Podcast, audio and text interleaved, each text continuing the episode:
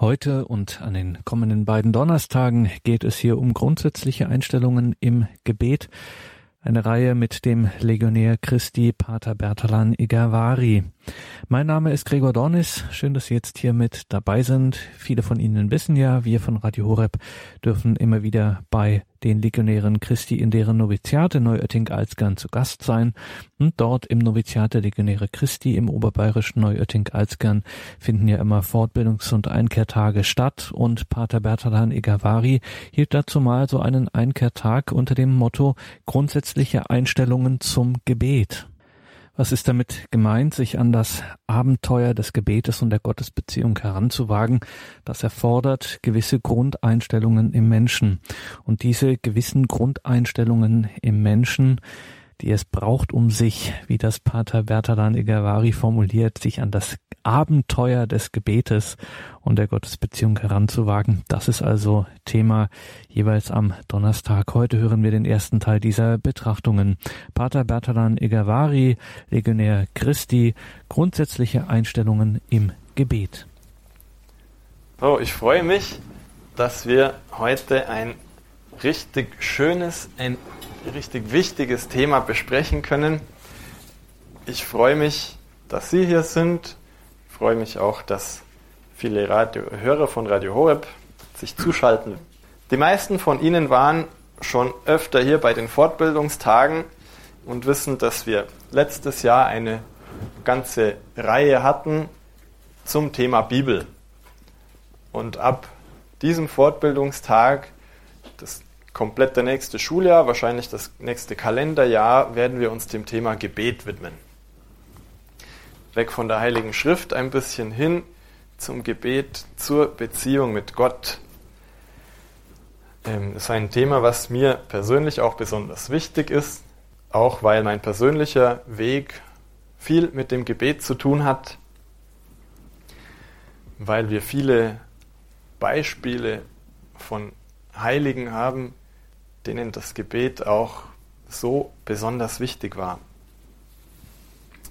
Wenn ich an einen Johannes Paul II. denke, wie er bei all dem, was er getan hat, immer wieder ins Gebet gehen konnte, ins Gebet sich versenken konnte und dann war er scheinbar in einer anderen Welt.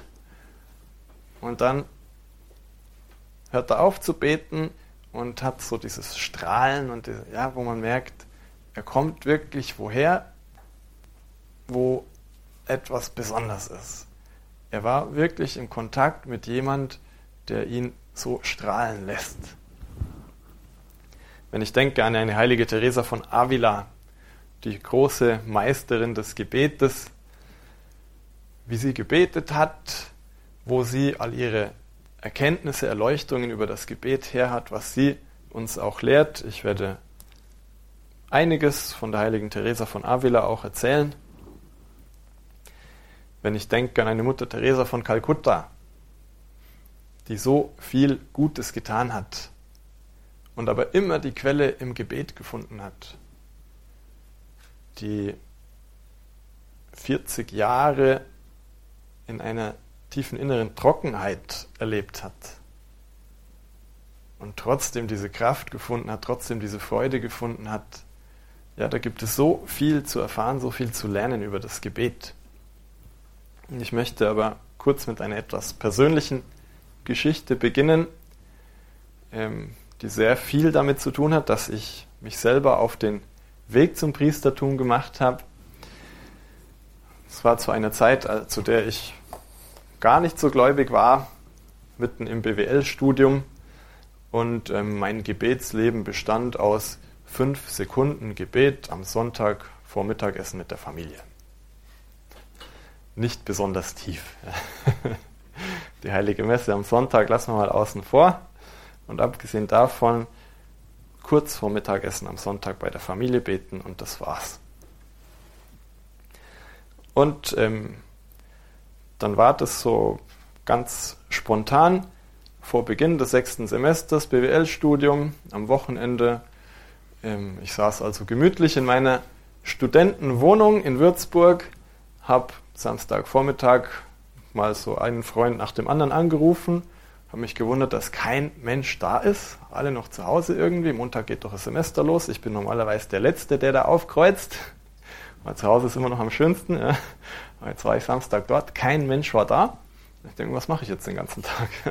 habe nichts zu tun. Habe ein Buch rausgekramt, was mir mein Vater in die Hand gedrückt hat. Und ähm, da geht es um das Gebet. Das ist der Titel von dem Buch lautet Aufrichtige Erzählungen eines russischen Pilgers. Ähm, und verrät schon sehr viel über den Inhalt. Ja. Ein russischer Pilger Mitte des, ich weiß nicht genau, 18. oder 19. Jahrhundert hat er gelebt. Und ähm, was ihn groß bewegt hat, sein Leben lang, war eine Stelle aus der Bibel, wo es heißt, betet ohne Unterlass. Also eine Geschichte ist ganz einfach. Das ist, glaube ich, in den ersten vier, fünf Seiten erledigt. Ein Bauernjunge, der als Kind mit acht Jahren, glaube ich, einen Unfall hatte und einen Arm seitdem nicht benutzen konnte. Das heißt, für die Feldarbeit hat er nicht getaugt. Dann hat er mit 20 Jahren geheiratet, mit 21 ist seine Frau gestorben und dann hat er beschlossen, er wird Pilger und ist einfach quer durch die Lande, durch Russland gezogen. Und eines Tages ist er in der Messe und hört im Evangelium diesen Satz bei Lukas, betet ohne Unterlass. Und das lässt ihn nicht mehr los. Und er fragt sich, ja, wie soll denn das gehen? Beten ohne Unterlass? Ich muss doch schlafen, ich muss doch essen, ich rede doch mit den Leuten, ich mache doch tausend Dinge. Wie soll ich da beten ohne Unterlass? Und es dauert, glaube ich, ein Jahr, bis er endlich jemanden findet, der ihm das erklären kann. Einen Staatsen, seinen geistlichen Lehrmeister da. Und das ist eine, kommt eigentlich aus der orthodoxen Ecke, glaube ich, dieses Jesusgebet oder Herzensgebet, wo es letztlich nur darum, Gebet, darum geht, eine ganz kurze Gebetsformel ständig zu wiederholen. Also das geht, Herr Jesus Christus, erbarme dich meiner. Das ist im Prinzip schon das ganze Gebet. Und die Idee, man wiederholt dieses Gebet so lange am Tag rauf und runter, so oft, bis das ganz automatisch wie von Herzen kommt, egal was man macht. Ob man jetzt redet, beim Vortrag zuhört, ob man isst oder ich weiß nicht was. Im Herzen betet man automatisch, Herr Jesus Christus, erbarme dich meiner. Das ist so die Grundidee, ganz kurz zusammengefasst. Also die erste Aufgabe von dem Pilger war dann auch, er sollte sich zwei Wochen lang einfach ein ruhiges Plätzchen suchen, wo er ungestört ist und durfte 3000 Mal am Tag dieses Gebet beten. zwei Wochen später ging es wieder zurück zum Staatsen und er sagt nur, okay, jetzt das gleiche 6000 Mal am Tag, wir sehen uns in zwei Wochen. Und ähm, in einem seiner Gespräche mit diesem Staatsen sagt dieser sinngemäß folgenden Satz, und ich war gerade mitten im Buch und habe diesen Satz gelesen. Er sagt, muss ein bisschen aufpassen mit dem Mikro, wenn die Menschen nur einmal in ihrem Leben die Hälfte eines Tages im Gebet verbringen würden, dann wüssten sie, wie wichtig das Gebet ist. Und ich saß da auf meinem Sofa Samstagvormittag nichts zu tun und plötzlich der Gedanke, das könnte ich doch jetzt mal ausprobieren. Aus heiterem Himmel. Mit meinem fünf Sekunden pro Woche Gebetsleben, jetzt könnte ich doch mal die Hälfte des Tages dieses Jesusgebet beten, weil dann weiß ich ja hinterher, ob das Gebet wichtig ist oder nicht. Und ähm, habe gedacht, damit es nicht allzu schwer wird, ziehen wir mal acht Stunden Schlaf ab von den 24 und von den 16, die übrig bleiben, die Hälfte, werde ich jetzt das Jesusgebet beten. Gesagt, getan, mich auf mein Sofa gesetzt, angefangen zu beten. Beim Einatmen, Herr Jesus Christus, Ausatmen, erbarme dich meiner. Das ging dann so die ersten, ich weiß nicht, zwei, drei Stunden. Dann habe ich Mittagessen gekocht, nachher weitergebetet und pünktlich nach acht Stunden gesagt, okay, gut, das war's jetzt. Halber Tag im Gebet. Und jetzt höre ich mal in mich rein. Und habe festgestellt, ich fühle mich nicht anders. Ich denke nicht anders. Ich schaue nicht anders aus oder irgendwas. Ja. Und doch wusste ich mit einer absoluten Gewissheit, irgendetwas war anders. Ich konnte es überhaupt nicht fassen oder beschreiben oder irgendwie ja, festmachen. Und trotzdem war das da ganz sicher. Also so sicher wie 1 und 1, 2 ist, habe ich mir gedacht, ja noch sicherer ist da irgendwas. Obwohl ich das überhaupt nicht irgendwie... Es war einfach so anders. Eine Erfahrung, die mich natürlich total bewegt hat. Ich habe dann beschlossen, also irgendwas ist, ich muss ab heute jeden Tag wenigstens eine Viertelstunde beten am Tag. Und habe das dann gemacht, die ersten zwei, drei Wochen dann ist mir eingefallen, Moment, ich bin noch katholisch, da betet man doch eigentlich Rosenkranz. Musste dann erst einmal im Gotteslob nachschauen, wie das genau funktioniert, weil, ja, Vater unser, zehn gegrüßet seist du Maria, soweit habe ich es noch hinbekommen. Aber dann gibt es noch so Geheimnisse zwischendrin und also ich hatte keine Ahnung. Man musste erst mal nachschauen, wie man den betet und habe beschlossen, okay, jeden Tag ein Rosenkranz. Und das habe ich durchgezogen, egal was war ob es dann am Wochenende mit den Freunden zur Disco ging und dann kommt man nachts um drei oder vier heim. Hoppla, noch nicht Rosenkranz gebetet. Ich bin nicht ins Bett, ohne den Rosenkranz zu beten. Einfach weil das so eine eindrückliche Erfahrung gewesen ist. Ich habe natürlich immer mal wieder darüber nachgedacht, was war denn das äh, komische Erfahrung, irgendwie, wie kann das sein, dass da so sicher irgendwas ist und gleichzeitig so völlig nicht zu beschreiben, wo man zwei Wochen später denkt, ja, ich erinnere mich jetzt noch, aber jetzt kann ich es ja noch weniger. ich weiß nur, das war damals klar, mir ist es jetzt klar, aber pff, fast so, also habe ich mir das eingebildet, fragt man sich dann auch, aber nee, das war ja so eindeutig. Nach einigen Jahren habe ich eine, denke ich, ganz gute Erklärung gefunden, von der ich auch jetzt noch sehr überzeugt bin, dass das in die richtige Richtung geht. Und zwar ist mir ja eingefallen, dass unser Gott Geist ist. Er ist ja nicht materiell, er ist nicht irgendwie zum Anfassen oder zum Hören, sondern Gott ist reiner Geist. Und wir Menschen besitzen auch eine geistige Seele. wir haben auch einen Körper, Materie, alles hier, was wir kennen, alles materiell. Und alles, was wir wissen, alles, was wir erfahren haben, all das hat irgendwie mit der materiellen Welt zu tun. Was wir gesehen haben, was wir gehört haben, was wir erlebt haben, selbst das, was wir in unserem Kopf uns denken und vorstellen, das basiert auf irgendwelchen Kategorien, die wir halt mal gesehen oder gehört oder sonst was haben.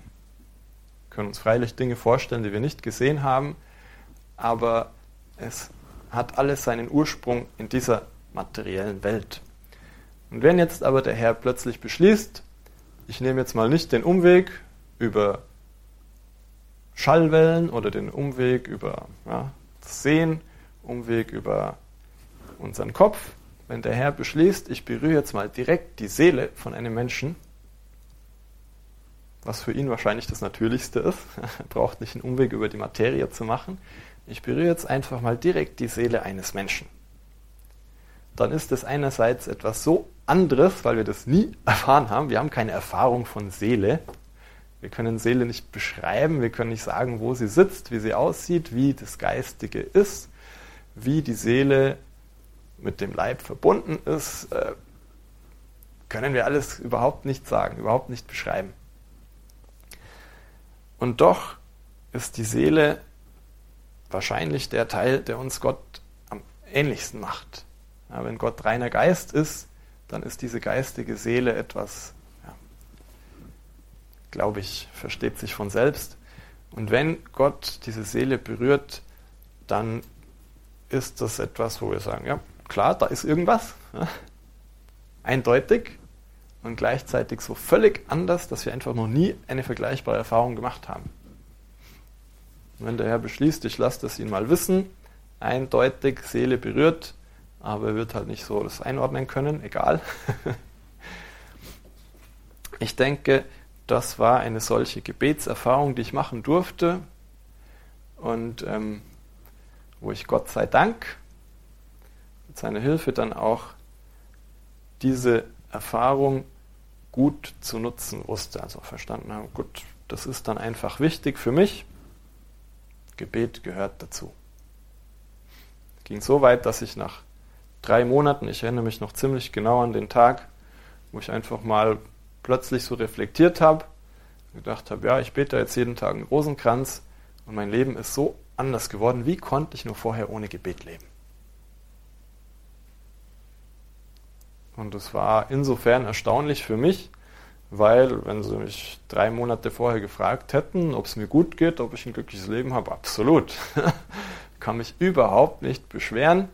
Ähm, habe eine tolle Familie, tolle Freunde, BWL-Studium läuft einwandfrei, hatte gerade das Vordiplom sehr gut bestanden, also gute Noten, braucht man nichts zu sagen.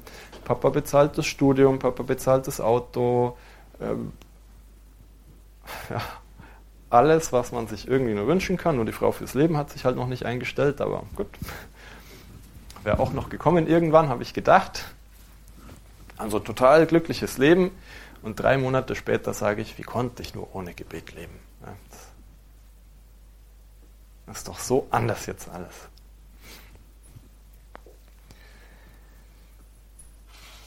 Das nur als Einstieg, um zu sagen, das Gebet ist wirklich etwas ganz Wesentliches, etwas ganz Wichtiges in unserem Leben.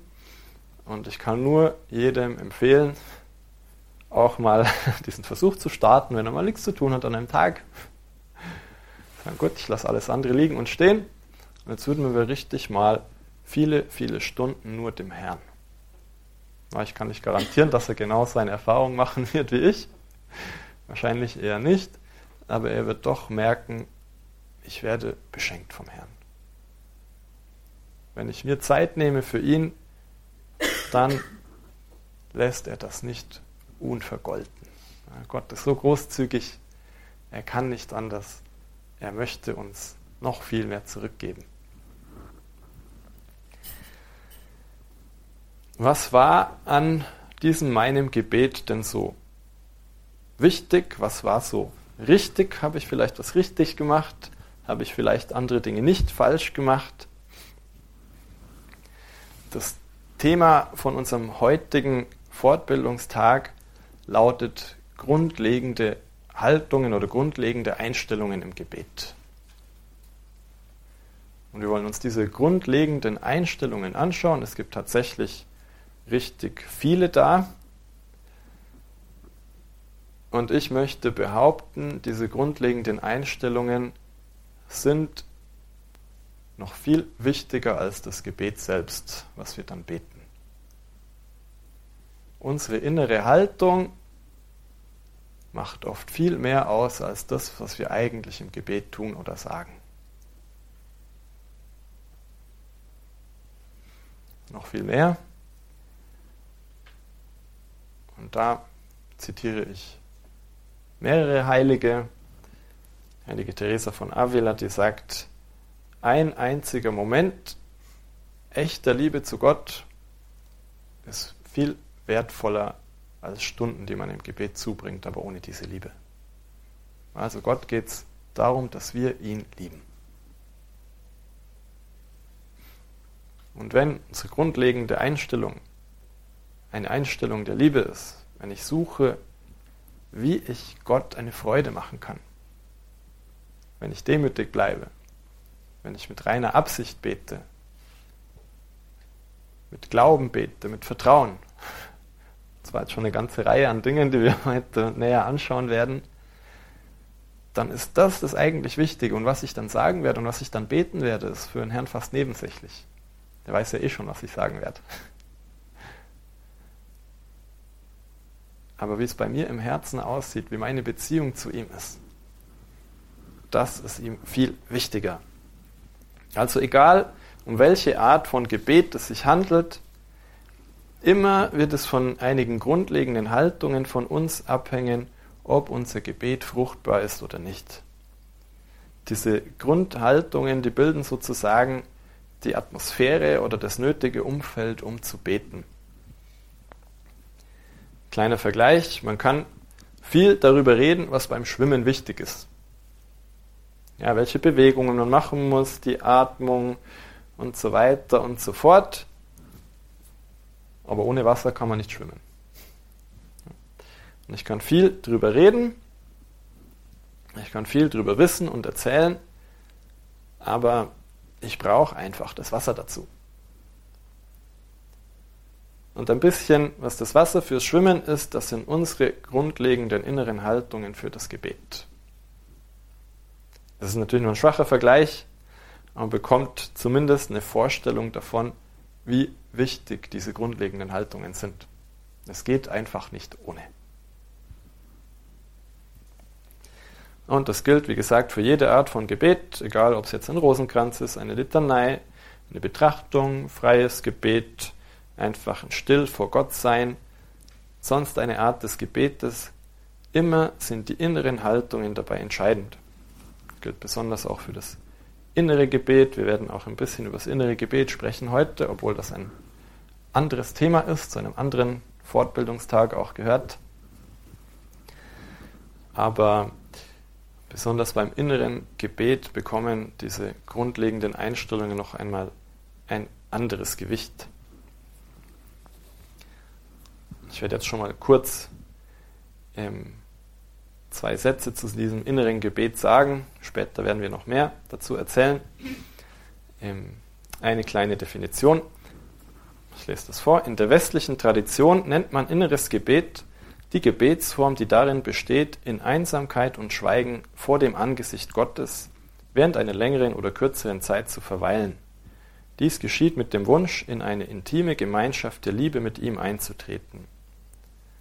Inneres Gebet bedeutet, regelmäßig diese Form des Gebetes zu praktizieren. Alle Meister des geistlichen Lebens betrachten sie als das privilegierte und unerlässliche Mittel, um ein authentisches christliches Leben zu führen, um Gott kennen und lieben zu lernen und um in der Lage zu sein, dem Ruf zur Heiligkeit zu antworten, der sich an jeden richtet.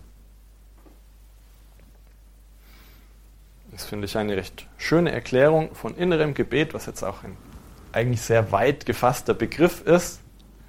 Es geht darum, dass wir innerlich, dass wir von Herzen diese Beziehung zu Gott suchen. Dass wir wegkommen von irgendwelchen Gebetsformeln, dass wir wegkommen von irgendwelchen Vorstellungen oder Betrachtungen, dass wir, wie es hier heißt, in Einsamkeit und Schweigen vor dem Angesicht Gottes sind. Das nur als kleine Vorauserklärung, dass Sie das innere Gebet ein bisschen einordnen können. Und vielleicht noch ein, zwei Worte dazu, dass der Herr jeden von uns immer mehr zu einem immer einfacheren Gebet führen möchte. Weniger Worte, weniger Formeln, weniger Gedanken und immer mehr einfach nur bei ihm sein, vor ihm sein. Also wenn Sie in Ihrem Gebetsleben die Erfahrung machen, irgendwie, das wird bei mir einfacher, ich brauche gar nicht so viel zu sagen, manche Dinge gehen schneller, manche Dinge gehen, ja, dann ist das ein gutes Zeichen, weil wahrscheinlich der Herr Sie dahin führt. Aber nur soweit jetzt zu Beginn.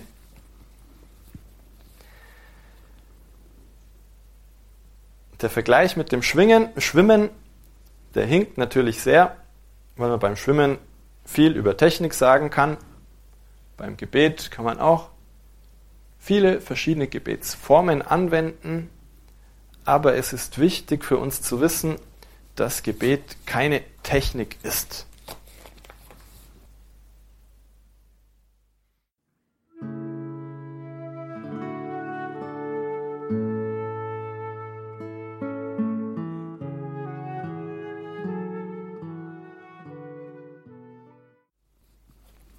Jetzt gehen wir schon zu einer ersten inneren, es ist noch keine Grundhaltung an sich, aber schon einmal gut zu wissen, doch eine verkehrte Grundhaltung vielleicht. Ja. Wenn ich Gebet nämlich als eine Art Technik betrachte. So gesehen, wir könnten zum Beispiel den Rosenkranz als eine Gebetstechnik bezeichnen. Wir könnten die Evangeliumsbetrachtung, verschiedene Art und Weisen, wie ich das tun kann, als eine Gebetstechnik bezeichnen. Aber nicht jeder Rosenkranz, den ich bete, nicht jede Evangeliumsbetrachtung ist gut gebetet oder ist überhaupt gebetet. Ja, nicht jeder Rosenkranz ist Gebet. Es kommt ganz entscheidend darauf an, wie ich ihn bete. Und um es vorwegzunehmen, das, innere, das Gebet an sich ist kein christliches Yoga, sage ich jetzt mal. Die erste grundlegende Wahrheit, die uns klar sein muss, unser Gebetsleben wird nie die Frucht einer Technik sein, sondern es ist eine Gabe, die zu empfangen ist von Gott. Gebet ist immer ein Geschenk vom Herrn.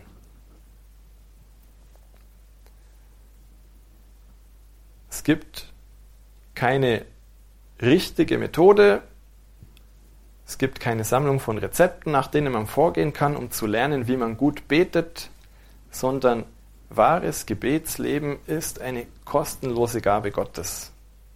Aber es geht natürlich schon darum, dass wir verstehen, wie diese Gabe zu empfangen ist. Das ist gerade heute, denke ich, besonders wichtig. Es gibt da eine große Verwirrung auch in der heutigen Welt. Es gibt so viele Methoden, östliche Meditation, Yoga, Zen und so weiter. Und überall geht es darum, ja, das ist eine bestimmte Technik und das ist genau die, die mir hilft, so richtig meine Mitte zu finden, so richtig zu Gott zu finden. Und wenn ich diese Technik, Technik richtig anwende, dann werde ich gut beten. Also man hat oft ein mehr oder weniger bewusst falsches Bild vom Gebetsleben, vom inneren Leben, so wie eine Art Yoga für Christen. Ja? Also man kommt weiter, je mehr man konzentriert ist, gesammelt ist, ähm, die richtige Körperhaltung vielleicht einhält, wenn man die richtigen Formeln wiederholt und so weiter. Und wenn man einmal so richtig eine gute Gewohnheit hat, wenn man endlich mal gelernt hat, sich richtig zu konzentrieren und nicht wirklich abzulenken, solche Dinge, dann betet man gut. Ist, glaube ich, eine Vorstellung, die viele von uns haben. Ich hatte diese Vorstellung auch. Aber das führt zu einer völlig falschen Sicht vom Gebet.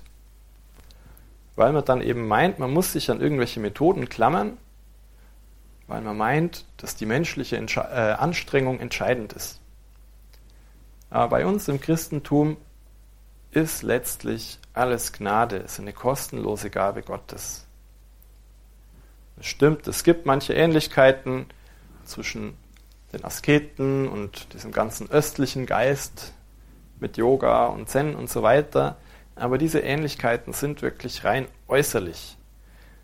Weil das, worum es wirklich geht, was wesentlich ist beim Gebet und bei so fernöstlichen Dingen zum Beispiel, das sind ganz unterschiedliche Dinge. Die sind unvereinbar miteinander. Und der wesentliche Unterschied ist genau der, im einen Fall ist es eine Technik, an die ich mich halten muss, und je besser ich sie beherrsche, desto weiter komme ich. Hängt also vom Menschen ab. Und das Gebet, christliche Gebet, hängt in erster Linie von Gott ab.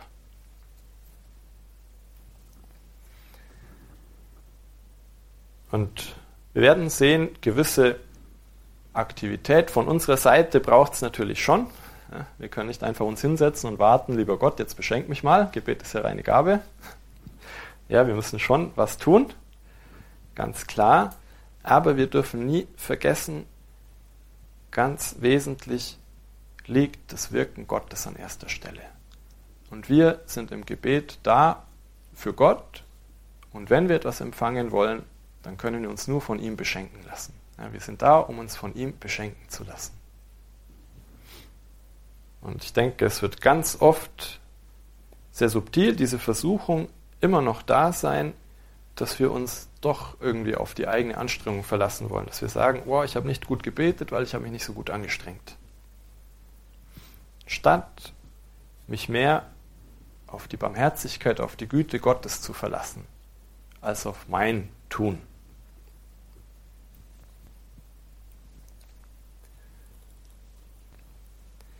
Das heißt, Konsequenz, es gibt natürlich viele Methoden im Gebet, die uns auch helfen, die gut sind.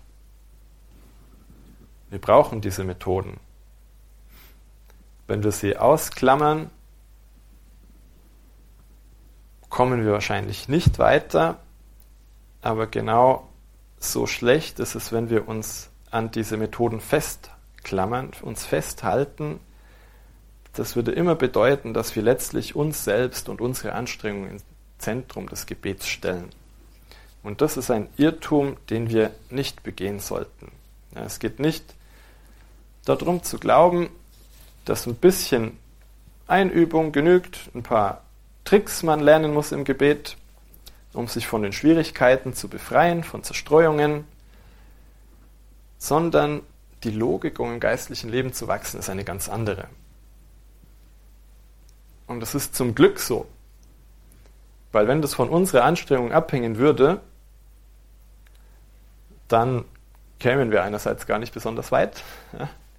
Andererseits würde das auch bedeuten, ja, manche Leute haben einfach mehr Talent, mehr Begabung zum Gebet und andere weniger. Manche Leute können besser mit Gott in Beziehung treten als andere. Und das ist nicht der Fall. Es ist nicht so, dass Gott es einigen Menschen einfacher macht, mit ihm in Beziehung zu treten und anderen schwerer. Sicher fällt es dem einen von Natur aus leichter, still zu sein, ähm, nicht großartig was zu tun. Ähm, manche sind gerne einsam und allein, haben gerne ein paar Stunden Zurückgezogenheit für sich. Und das ist natürlich erstmal ein erster Vorteil, eine erste Hilfe, zu sagen, ja gut, dann starte ich jetzt mal so ein inneres Gebetsleben. Ich nehme mir Zeit für Stille mit Gott und anderen fällt es eben total schwer. Und er sagt, also ich bin eigentlich der, ich muss immer was machen, ich muss immer aktiv sein, ich muss eigentlich tun und ich kann nicht ruhig sitzen. Aber das wäre ja von Seiten Gottes total unfair. Ja, die einen, die können sich halt besser mit mir in Verbindung setzen, andere schlechter. Für den, der gerne in Ruhe und Stille ist, besteht halt vielmehr die Gefahr, dass er die Ruhe und die Stille viel mehr sucht als Gott sich denkt, ja, ich bin ja so fromm, ich bete ja so viel, ich bete ja fünf Rosenkränze am Tag. Dabei macht er eh nur, was er gern macht. Ich bin gern allein für mich und ich bete halt gern einen Rosenkranz, aber vielleicht vergisst er dabei, dass es eigentlich um Gott gehen soll und nicht darum, dass ich in Stille meine Rosenkränze bete.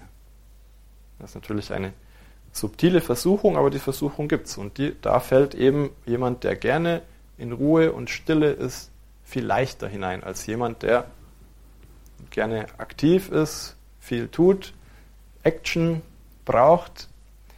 Ja, wenn der mal betet, dann ist die Wahrscheinlichkeit größer, dass der jetzt die Zeit mal sich wirklich nur für Gott nimmt und sich die Zeit nicht nimmt, weil sie ihm selber so gut tut.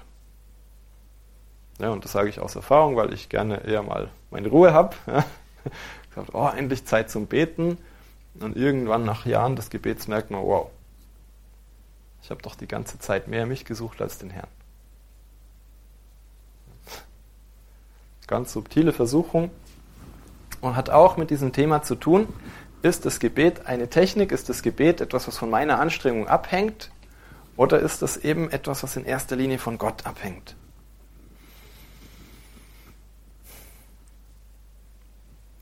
Und da kommt schon eine erste Tugend ins Spiel, über die wir nachher noch viel mehr reden werden. Und das ist die Tugend der Demut. Und da möchte ich kurz die heilige Teresa von Avila zitieren, die sagt, dass das ganze Gebäude des inneren Gebetes auf der Demut gegründet ist.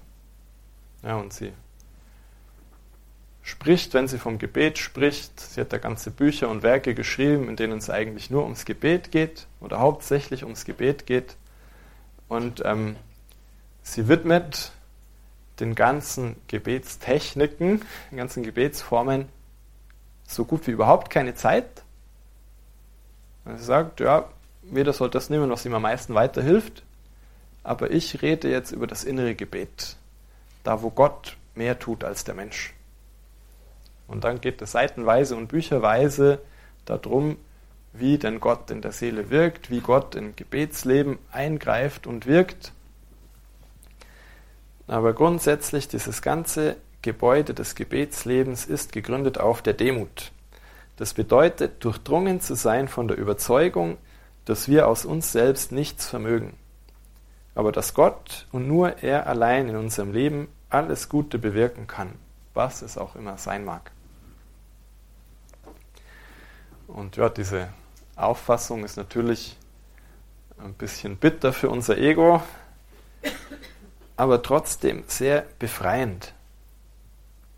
Weil Gott uns liebt und Gott führt uns unendlich weiter und höher, als wir das aus uns selbst jemals schaffen oder erreichen können.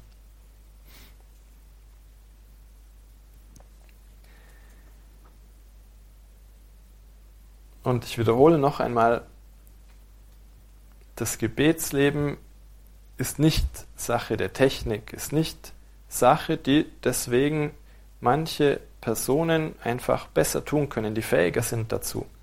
Und es gibt nicht andere Leute, die eben nicht zum Gebet taugen. Es gibt Leute, die sowas denken. Na, Gebet ist nichts für mich. Kann ich nicht. Ich fange an zu beten und nach ungefähr fünf Sekunden bin ich abgelenkt. Und ich habe es schon öfter probiert, es ist immer so. Ich tauge nicht zum Gebet. Und das ist verkehrt. Es ist nicht so. Jeder taugt zum Gebet. Jeder kann mit Gott in Beziehung treten.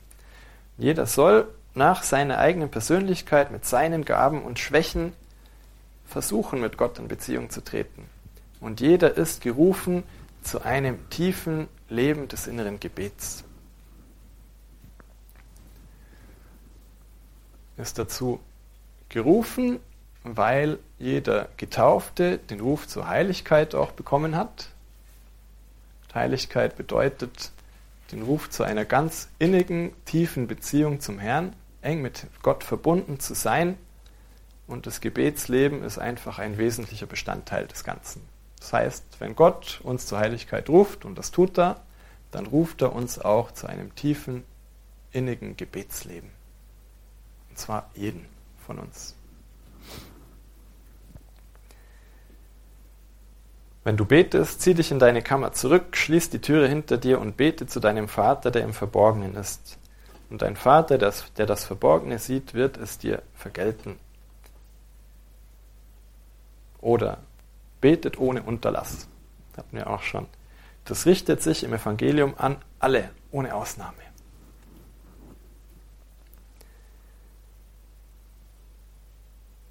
Und schließlich eine letzte wichtigste Konsequenz, die uns zeigt, warum die Einstellungen im Gebet so wichtig sind. Wenn das Gebetsleben keine Technik ist, die man meistern muss, sondern eine Gnade, die man empfangen kann, die von Gott kommt, dann ist es das Wichtigste zu erfahren, welche Voraussetzungen uns erlauben, diese Gabe zu empfangen.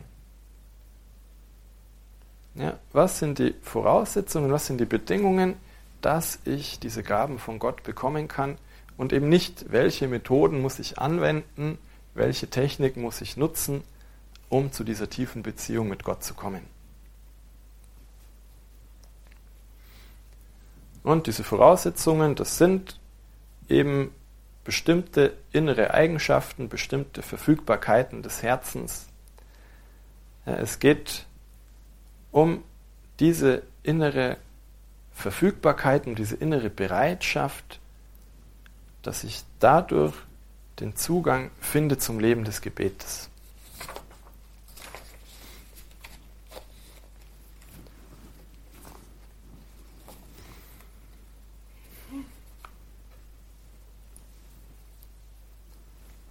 Absolut zentral im Gebet, es geht um die persönliche Beziehung zwischen Gott und mir. Es geht um einen gegenseitigen Austausch. Heilige Therese von Avila sagt, was zählt beim Gebet, ist nicht viel zu denken, sondern viel zu lieben. Und das sollten wir nie vergessen, bevor wir von irgendwelchen anderen Voraussetzungen reden, von inneren Haltungen, von Einstellungen reden.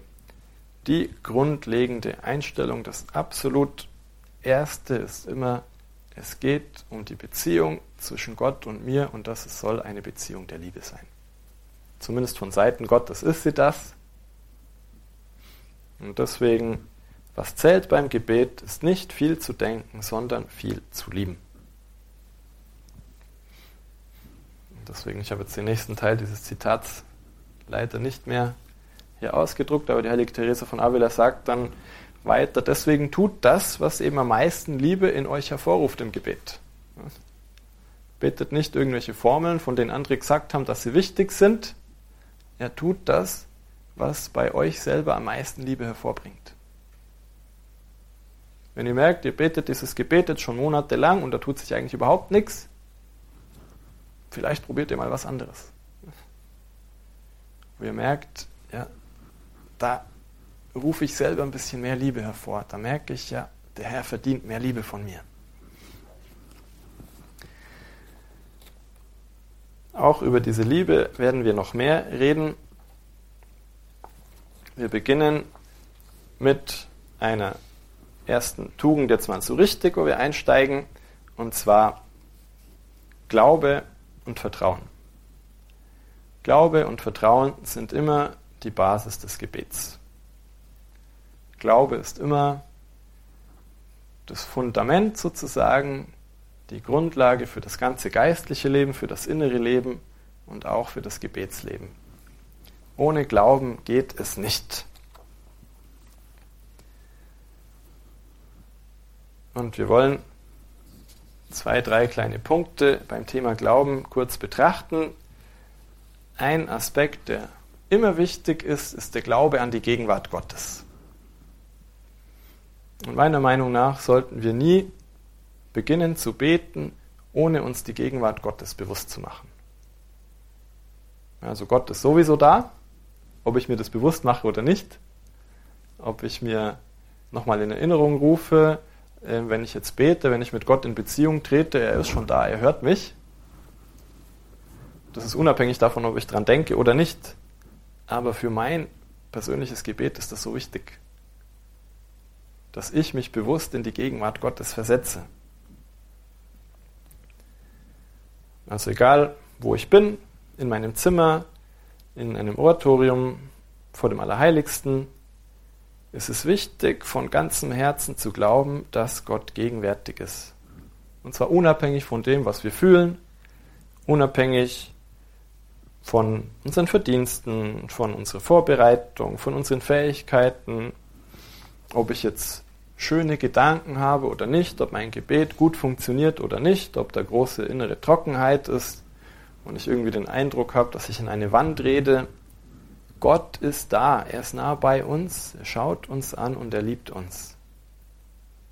Und er ist da nicht, weil wir das irgendwie verdienen, er ist nicht da, weil wir das jetzt spüren, er ist da, weil er es versprochen hat.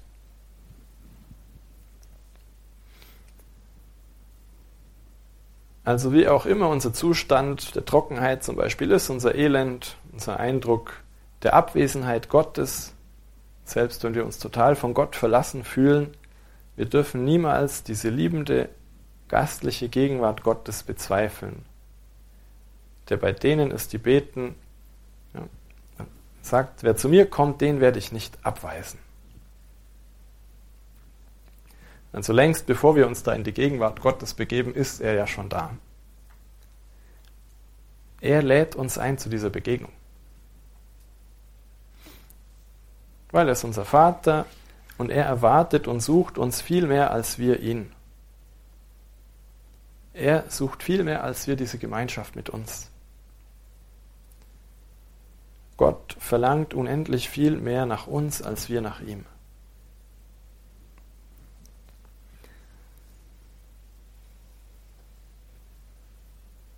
Es gibt verschiedene Möglichkeiten, wie wir uns in die Gegenwart Gottes versetzen können kann jeder die wählen, die ihm am meisten hilft. Manche sagen, ja, ich denke einfach, Gott ist allgegenwärtig, Gott ist deswegen auch hier.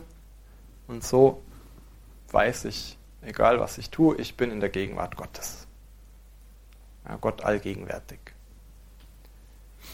Oder ich kann sagen, wo zwei oder drei in meinem Namen versammelt sind, da bin ich mitten unter ihnen. Wenn wir gemeinsam beten mit anderen, der Herr hat gesagt, da ist er mitten unter ihnen. Ich weiß, Gott ist jetzt da.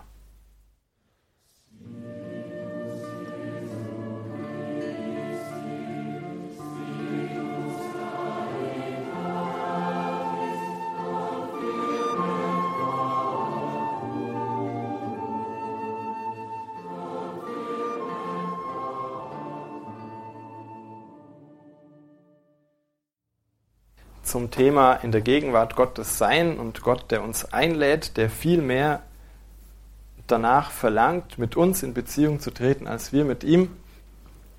Ich wollte noch diesen Gedanken ergänzen, wie sehr sehnt sich denn Gott danach, bei uns zu sein und mit uns zu sein.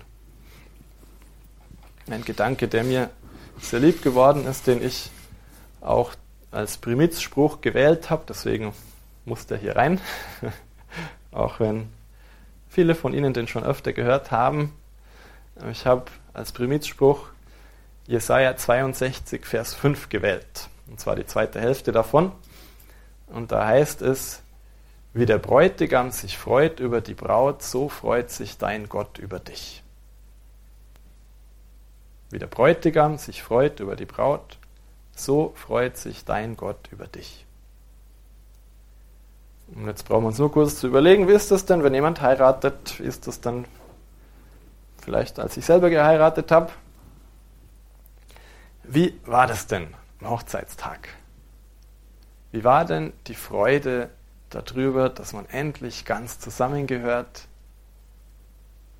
Die Freude, eine Familie zu gründen, Hochzeitsnacht, schöne Feier, wo man noch voller Gefühle ist, die Flugzeuge im Bauch noch da sind oder die Schmetterlinge. Es ist alles nur, ja, man hat noch total diese rosa-rote Brille auf. Es ist alles schön, alles wunderbar. Und dann braucht sie mich bloß anschauen und es ist wunderbar. Einfach nur bei ihr zu sein, ist schon wunderbar. Und wenn sie mich dann noch anlächelt, dann, dann ist das so, wow, ja. Und das ist Gott. Der sagt, wie der Bräutigam sich freut über die Braut, so freue ich mich über dich. Es ist einfach nur schön, mit dir zu sein. Und wenn du mich nur anlächelst, dann macht der liebe Gott. Ah, jetzt. Ja. Wenn wir nur einen Gedanken für ihn übrig haben. Wenn wir eine halbe Stunde ihm widmen. Was meinen Sie, was, da, was, der, was Gott im Himmel tut? Ja? Wie der selig ist. Wow, eine ganze halbe Stunde nimmt sich der für mich. Oder sie. Also das ist eine Freude beim Herrn, die können wir uns gar nicht vorstellen. Ja, er sehnt sich so viel mehr nach uns als wir nach ihm. Wie schön, wie hilfreich ist es für uns, dass wir uns das bewusst machen.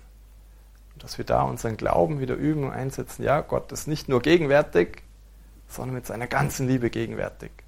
Und das ist keine theoretische Liebe, das ist keine abstrakte Liebe, sondern eine ganz konkrete, eine leidenschaftliche, eine mitfühlende, all diese Eigenschaften hat die Liebe Gottes. Und wenn Gott an mich denkt, dann denkt er an das Beste, was er sich nur vorstellen kann. Das war Pater Bertalan Egavari von den Legionären Christi. Grundsätzliche Einstellungen im Gebet. Das war Titel eines Einkehrtages, den er gehalten hat im Noviziat der Legionäre Christi im oberbayerischen Neuötting-Alzgern. Heute hörten wir den Mitschnitt des ersten Vortrages von diesem Einkehrtag. Am kommenden Donnerstag und Donnerstag in zwei Wochen dann die beiden weiteren Vorträge. Grundsätzliche Einstellungen im Gebet. Und mit dem Gebet geht's jetzt auch gleich weiter. Um 21.40 Uhr schalten wir nach Münster zu Pfarrer Robert Schmeink. Er betet dann die Komplett, das Nachtgebet der Kirche. Herzlichen Dank Ihnen allen fürs Dabeisein, dass Sie unsere Arbeit möglich machen durch Ihre Spende, durch Ihr Gebet, durch Ihr Opfer. Ein herzliches Vergelt's Gott dafür. Einen gesegneten Abend und eine behütete Nacht wünscht Ihnen Ihr Gregor Dornis.